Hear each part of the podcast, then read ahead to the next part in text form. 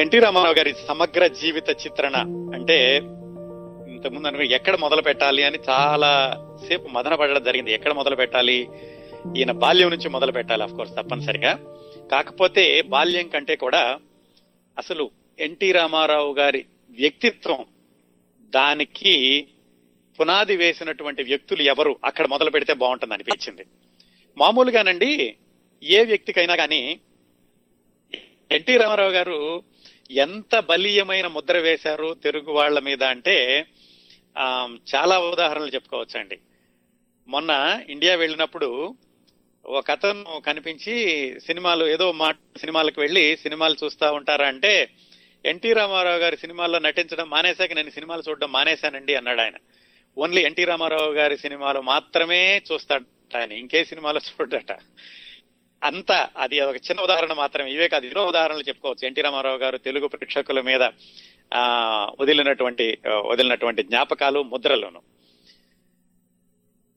మనం సహజంగా చూస్తేనండి ఏ మనిషి అయినా గాని ఆయన వ్యక్తిత్వం ఎలా తీర్చిదిద్దుకుంటుంది ఎలా ఎలా తీర్చిదిద్దబడుతుంది అని చూస్తే మనం శాస్త్రీయంగా కొంత వ్యక్తిత్వం అనేది జన్యుపరంగా వస్తుంది. అంటే తల్లిదండ్రులు తాతలు వాళ్ళ దగ్గర నుంచి వచ్చినటువంటి అలవాట్లు వాళ్ళ దగ్గర నుంచి వచ్చినటువంటి స్వభావాలు అలా కొంతవరకు వస్తుంది. మరి కొంతవరకు మిగతా కుటుంబ సభ్యుల ప్రభావం వల్ల కూడా ఒక మనిషి వ్యక్తిత్వం తీర్చిదిద్దబడుతుంది. ఆ తర్వాత స్కూల్లోకి వెళ్ళడం మొదలుపెట్టాక గురువులు ఆ తర్వాత స్నేహితులు ఆ తర్వాత ఒక వ్యక్తి చదువుకునేటటువంటి చదువులు ఆయన సంచరించినటువంటి పరిసరాలు ఆ తర్వాత ఆయన వృత్తి వీటన్నింటిలోనూ ఒక వ్యక్తికి ఎదురయ్యేటటువంటి సంఘటనలు కేవలం ఎదురవడమే కాకుండా ఆ సంఘటనల్ని ఆ వ్యక్తి ఎలా తీసుకుంటాడు దానికి ఎలా ప్రతిస్పందిస్తాడు ఇన్ని విషయాల మీద ఒక వ్యక్తి యొక్క వ్యక్తిత్వం ఆధారపడి ఉంటుందండి. ఒక మనిషి చాలా మంచివాడు ఒక మనిషి చాలా నెమ్మదిగా మాట్లాడతాడు ఒక ఆయన చాలా కరుకుగా మాట్లాడతాడు ఒక ఆయన కొంచెం కపటంతో మాట్లాడతాడు ఒక ఆయన కపటం లేకుండా మాట్లాడు ఇవన్నీ అనుకుంటూ ఉంటాం కదా. వీటన్నిటికీ కారణాలు ఇన్ని ఉంటాయండి. కేవలం తల్లిదండ్రులే కాకుండా గురువులు స్నేహితులు అతను పెరిగేటటువంటి పరిసరాలు వీటన్నిటిని బట్టి కూడా ఒక వ్యక్తి యొక్క వ్యక్తిత్వం తీర్చిదిద్దబడుతుంది. ఇది మనం సా- సామాన్యంగా చెప్పుకునేటటువంటి విషయం. ఇంకా ఎన్టీ రామారావు గారి విషయానికి వస్తే ఆయన విలక్షణ వ్యక్తిత్వం అందరికీ తెలిసిందే. పట్టుదల క్రమశిక్షణ ఆత్మగౌరవం ఆత్మవిశ్వాసం అనుకున్నది సాధించాలి అనేటటువంటి తపన అందరినీ కూడా గారు మీరు అని గౌరవించే ఉత్తమ సంస్కారం ఇలాంటి వాటన్నిటికీ ఎక్కడో పునాది ఉండాలి కదా? మనం ఇందాక చెప్పుకున్నట్టుగా ఈ పునాది మొట్టమొదటగా తల్లిదండ్రుల దగ్గర నుంచి తాతల దగ్గర నుంచి మిగతా కుటుంబ సభ్యుల దగ్గర నుంచి మొదలవుతుంది. అందుకని మనం ఎన్టీ రామారావు గారి జీవిత చరిత్ర మొదలు పెట్టాలంటే ముందు వాళ్ళ తాతగారి దగ్గర నుంచి మొదలు పెడదాం.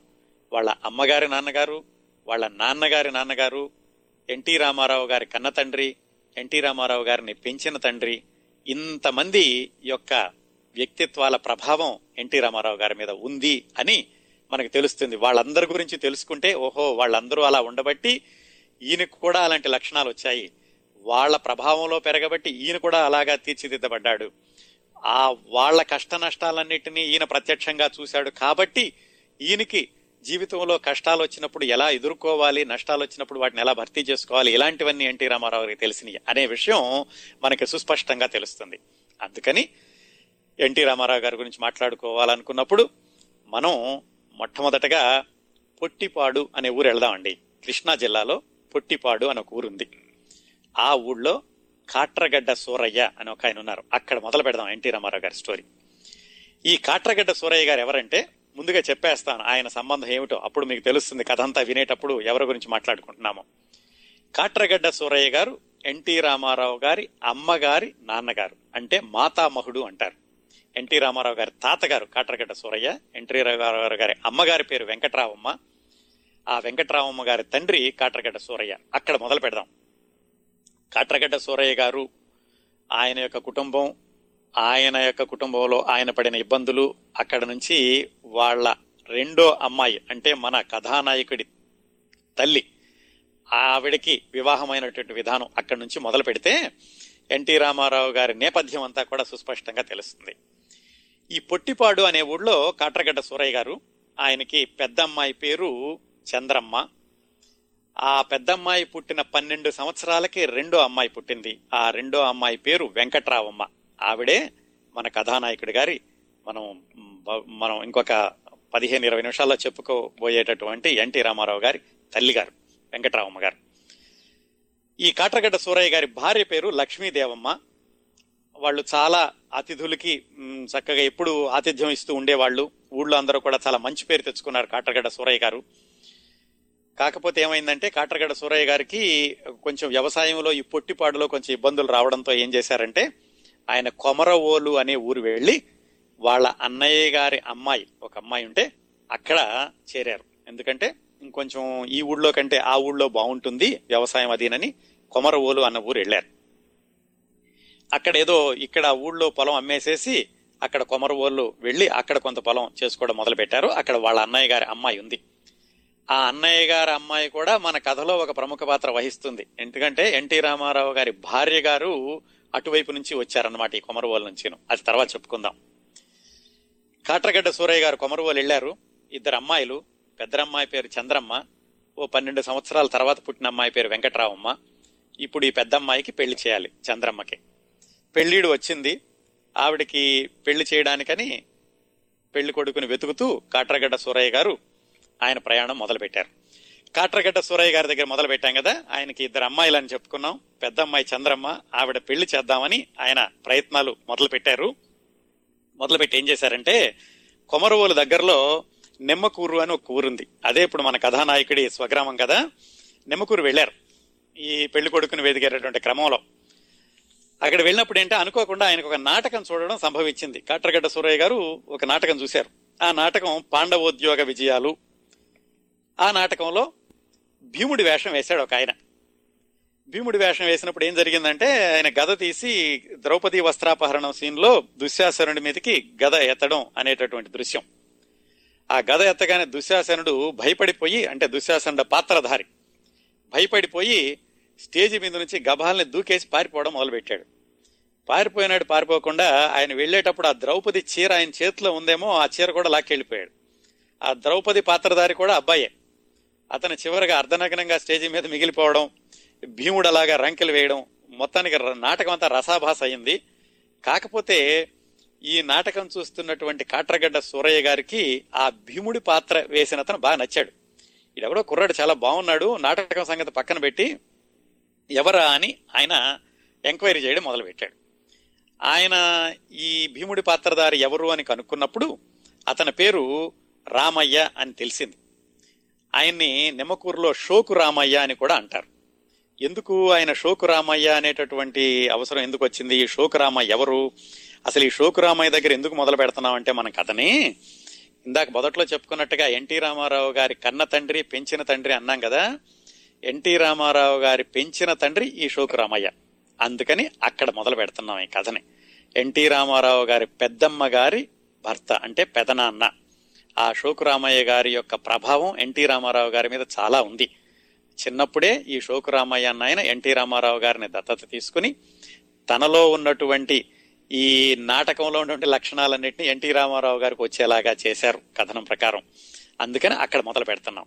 సరే ఈ కాట్రగడ్డ సూరయ్య గారు ఈ రామయ్యను చూసి ఆయన బాగున్నాడు అనుకుని ఆయన్ని వాళ్ళ పెద్దమ్మాయికి సంబంధం మాట్లాడదాం అని అనుకున్నారు. అసలు ఈ షోకు రామయ్య గారి ఆయన యొక్క బ్యాక్గ్రౌండ్ ఏంటో చూద్దాం. నిమ్మకూరులో నందమూరి అక్కయ్య గారు అని ఒక ఆయన ఉన్నారు. బాగానే ఆస్తిపరులు. వాళ్ళ పెద్ద అబ్బాయి పేరు రామయ్య. రెండో అబ్బాయి పేరు సుబ్బయ్య. మూడో అబ్బాయి పేరు నాగయ్య. ఇప్పుడు మనం మాట్లాడుకోబోయేటటువంటి వ్యక్తి రామయ్య పెద్ద అబ్బాయి. ఈ నందమూరి అక్కయ్య గారు చిన్నప్పుడే చనిపోయాడు. పోయేసరికి ఇంట్లో పెద్ద కొడుకు ఈ రామయ్య. పెద్ద కొడుకు అవడంతో సాధారణంగా చిన్న చిన్న వాళ్ళందరూ అన్నయ్య మాట వింటారు కదా. దాంతో ఇతనికి ఏమైందంటే తను ఆడిందే పాట పాడిందే పాట అన్నట్టుగా చిన్నప్పటి నుంచి కూడా ఆయనకి జల్సాగా సరదాగా తిరగడం తిరగడం అలవాటైంది. ఆ రోజుల్లో ఎలా ఉంటుందనండి? మళ్ళీ ఆ రోజుల్లో అంటే మనం మాట్లాడుకుంటోంది దాదాపుగా వంద సంవత్సరాల క్రిందట సంగతి. ఇంకా స్వాతంత్ర్యం రాకముందు బ్రిటిష్ వాళ్ళే మన పాలిపాలిస్తున్న రోజుల్లో వంద సంవత్సరాల క్రిందట పల్లెటూళ్ళలో జీవితం ఎలా ఉండేదంటే సాధారణంగా ఆ ఊళ్ళో రైతులు ఒక రెండు జతల బట్టలు ఉండేవి ముతక పంచులు అనేవాళ్ళు. ఈవెన్ కద్దర పంచులు కూడా కాదు. కాటన్తో నేర్చినటువంటి ముతక పంచులు. వాటితోటే వ్యవసాయానికి వెళుతూ ఉండేవాళ్ళు.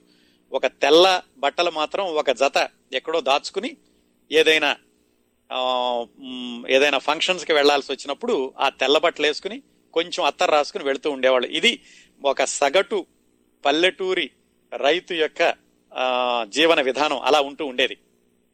అయితే దీనన్నిటికీ భిన్నంగా ఈ రామయ్య ఎలా ఉండేవాడంటే రోజు ఒక తెల్ల పంచి కట్టుకుని తెల్ల చొక్కా తొడుక్కుని దాని మీద ఇంగ్లీష్ వాళ్ళు వేసుకున్నట్టుగా ఒక కోటు వేసుకుని ఆ కోటుకి ఒక గడియారం వేలాడ తీసుకుని మధ్యపాపడ తీసి జులపాల జుట్టు పెంచుకుని ఇదంతా ఒక ఒక నటుడు నడిచి వస్తున్నట్టుగా ఉండేవాడు. అంతేకాకుండా ఆయన కేవలం వ్యవసాయం మీద కాకుండా ఎక్కువగా ఈ మిగతా కార్యక్రమాలకు సమయం అంతా కేటాయించి కిర్రు చెప్పులు వేసుకుని రోడ్డు మీద నడుస్తుంటే చాలా షోకుగా ఉండేవాడని ఆయన షోకు రామయ్య అనేవాళ్ళు అనమాట ఇప్పటికీ కూడా కృష్ణా జిల్లాలో పెద్దవాళ్ళని ఎవరైనా ఎన్టీ రామారావు గారి ప్రసక్తి వస్తే ఓ షోకు రామయ్య గారు అబ్బాయా అంటారనమాట ఇప్పటికి కూడా చాలా మంది ఈ షోకు రామయ్య అనే పేరు గుర్తుపెట్టుకున్నారు. అక్కడ మొదలైంది. మనం ఎన్టీ రామారావు గారి కథ మొదలు పెడతాడంటే షోక్ రామయ్య గారి దగ్గర మొదలు పెట్టాలన్నమాట. ఈ రామయ్య గారికి ఏంటంటే తండ్రి లేడు ఆస్తి ఉంది. సో తమ్ముళ్ళు ఏదో వ్యవసాయం చేస్తున్నారు. ఈయన మాత్రం ఇలా సరదాగా తిరుగుతూ ఉండేవాడు. సరదాగా తిరగడమే కాకుండా ఈ నాటకాలు వేసే వాళ్ళందరినీ బాగా పోషిస్తూ ఉండేవాడు. ఆయనటండి ఒక భట్రాజును కూడా వెంట తిప్పుకుంటూ ఉండేవాడట. భట్రాజు అంటే పొగుడుతూ ఉంటాడు. మీరు అంత గొప్పవాళ్ళు ఇంత గొప్పవాళ్ళు అని. అలాగా ఒక భట్రాజును కూడా వెంట వేసుకుని తిరుగుతూ ఉండేవాడు. నాటకాలంటే విపరీతమైన ఆసక్తి. ఎట్లాగైనా నాటకాలు వెయ్యాలి. నాటకాల్లో పేరు తెచ్చుకోవాలని కాదు కానీ అదొక విధమైనటువంటి ఆకర్షణ ఈ షోకు రామయ్యకి అందుకని ఊళ్ళో వాళ్ళందరినీ పోగు చేసి మొత్తానికి ఈ పాండవోద్యోగ విజయాలు నాటకం మొదలుపెట్టాడు. ఈ పాండవోద్యోగ విజయాలు నాటకం మొదలుపెట్టినప్పుడు ఊళ్ళో వాళ్ళందరూ ఏంటంటే అసలు మామూలుగానే రామయ్య నడుస్తున్నాడు షోక్ రామయ్య వస్తున్నాడు అంటే విపరీతంగా జనాలందరూ చూసేవాళ్ళు అనమాట అలాంటిది నాటకం వేస్తున్నాడంటే ఏముంది? ఇంకా చుట్టుపక్కల ఊళ్ళ నుంచి అందరూ వచ్చి ఈ నాటకం చూశారు. అయితే ఈ నాటకం రసాభాస అవడం కూడా మనం ఇందాక గమనించాం కదా. ఆ నాటకం రసాభాస అవడం తర్వాత ఆ నాటకంలోనే ఈయన్ని ఆయన కాట్రగడ్డ సూరయ్య గారు చూడడం వాళ్ళ పెద్దమ్మాయికి ఇస్తే బాగుంటుంది అనుకోవడం జరిగింది. ఈ నాటకం వేయడానికి ఈ నిమ్మకూరుకు చుట్టుపక్కల ఉన్న ఊళ్ళు ఔరుపూడి నిభానుపూడి మంత్రిపాలెం కొమరోలు పెరిసేపల్లి పెదముత్తేవి చినముత్తేవి ఇన్ని ఊళ్ళ నుంచి ఈ రామయ్య గారు నాటకం వేస్తున్నాడంటే చూడడానికి వచ్చారు. చివరికి ఆ నాటకం అలా అయింది. కాకపోతే ఆయన కాటరగడ్డ సూరయ్య గారి దృష్టిలో పడ్డాడు. అప్పుడు సూరయ్య గారు కొమరవోలు నుంచి నిమ్మకూరికి ఒక మనిషిని పంపించారు. ఇట్లా రామయ్యకి సంబంధం మా పెద్దమ్మాయిని ఇద్దాం అనుకుంటున్నాము అని. సరే పెద్ద మనిషి వెళ్ళి నిమ్మకూరు ఈ శ్లోక్ రామయ్య గారికి చెప్పారు. ఇట్లా మీకు సంబంధం వచ్చింది. పలానా కాట్రగడ్డ సూరయ్య గారు వాళ్ళ పెద్ద అమ్మాయిని నీకు ఇద్దాం అనుకుంటున్నారు. పైగా నీ నాటకం చూశారట. నీ నాటకం చూసి ఆయనకి చాలా ఆసక్తి వచ్చింది. నువ్వంటే చాలా ఇష్టపడ్డారు. నాటకం చూసి ఇష్టపడ్డారు అనగానే శోకరామయ్య గారికి మరి కొంచెం ఆసక్తి వచ్చింది. మొత్తానికి పెద్దవాళ్ళు కూడా చెప్పారు. చివరికి ఆయన పెళ్ళికి ఒప్పుకున్నారు. ఆ విధంగా కాట్రగడ్డ సూరయ్య గారి పెద్దమ్మాయి చంద్రమ్మ చంద్రమ్మని వివాహం చేసుకున్నాడు శోకరామయ్య గారు. శుక్రామయ్య గారి నాన్నగారి పేరు నందమూరి అక్కయ్య. ఆయన చిన్నప్పుడే మరణించారని చెప్పుకున్నాం కదా. ఆ విధంగా శోకురామయ్య చంద్రమ్మ గారు భార్యాభర్తలయ్యారు. సరే పెళ్ళయింది. పెళ్ళయ్యాక ఈయన మాత్రం ఈ వ్యవహారాలేం మారలేదు. నాటకాలు వేయడం సరదాగా తిరగడం ఇదేం మారలేదు. ఇంకా తల్లి కూడా లేకపోవడంతో ఇంకా ఆయనకి ఇంకేమి హద్దు లేదు. ఈయన విపరీతంగా నాటకాలు వేయడం మొదలుపెట్టాడు.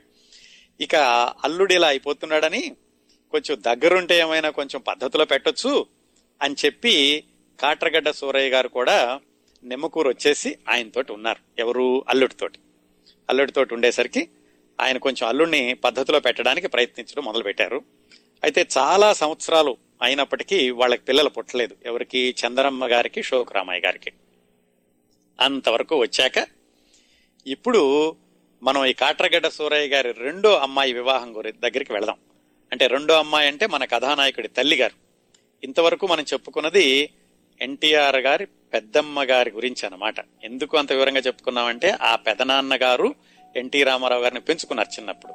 ఆ పెదనాన్న గారి యొక్క లక్షణాలు ఎన్టీ రామారావు గారి మీద చాలా వచ్చినాయి. అందుకని చెప్పి ఇంతవరకు ఎన్టీ రామారావు గారిని పెంచుకున్న తండ్రి షోకు రామయ్య గారి గురించి ఆయన నేపథ్యం గురించి మాట్లాడుకున్నాం